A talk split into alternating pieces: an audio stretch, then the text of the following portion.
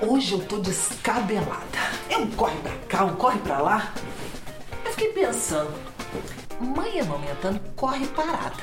Você já percebeu isso? Não? Então peraí só um pouquinho que eu vou te explicar.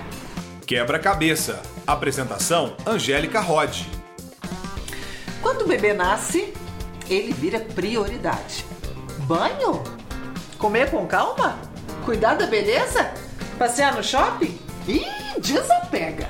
Até a rotina entrar nos eixos, é um Deus nos acuda. Você quer um conselho?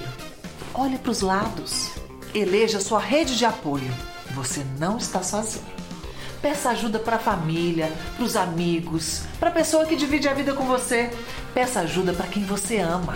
Pode ter certeza que tem muita gente querendo dividir esse momento com você. Você não sabe como pedir? Eu vou te ensinar. Me ajuda, aceito. Obrigada, quero, quero sim. Gaste a sua energia com o que é mais importante nesse momento: a sua saúde e a saúde do bebê.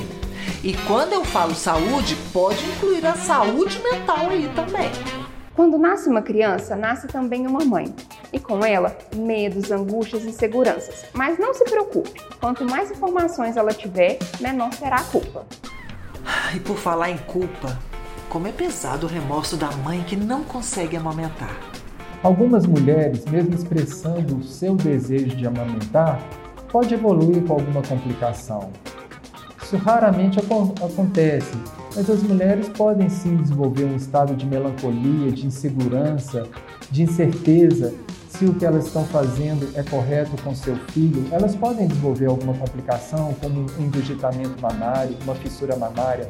O importante é que ela tenha que ter um suporte emocional dessa equipe multiprofissional que está na assistência e essas situações que são raras podem ser plenamente contornáveis para que esse desejo que ela tem de amamentar o seu filho né, continue e que seja benéfico tanto para a sua saúde como para do bebê. Cada mãe tem uma história e a equipe multidisciplinar está preparada para lhe atender dentro de suas individualidades. É só ter calma, sabedoria, procurar informação e ajuda. Pense, vocês ainda têm um longo caminho pela frente. Essa história de amor só está começando. Os desafios não param.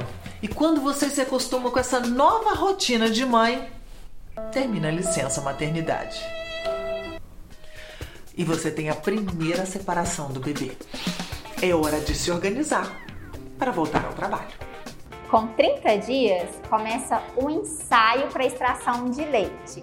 Então, você começa esse processo de extração e já pode começar a organizar a, o seu estoque. É, lembrando que o leite ordenhado no congelador, ele tem validade de 15 dias e na geladeira de 12 horas.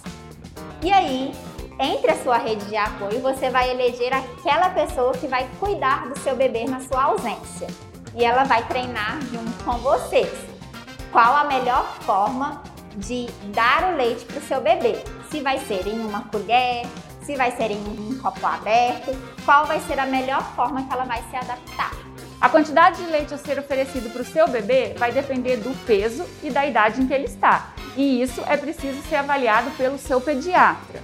E como você vai oferecer esse leite? Ele deve ser descongelado em banho-maria, lembrando que essa água fervente ela deve estar fora do fogo.